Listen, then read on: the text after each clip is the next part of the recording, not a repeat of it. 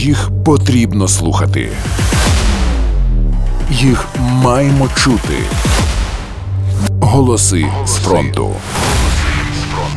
На Київ ФМ.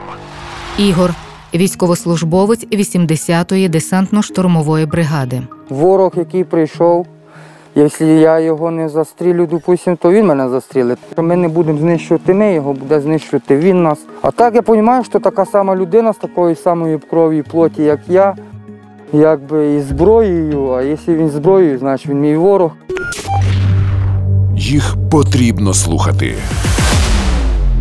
Їх маємо чути. Голоси з фронту. На Київ ФМ.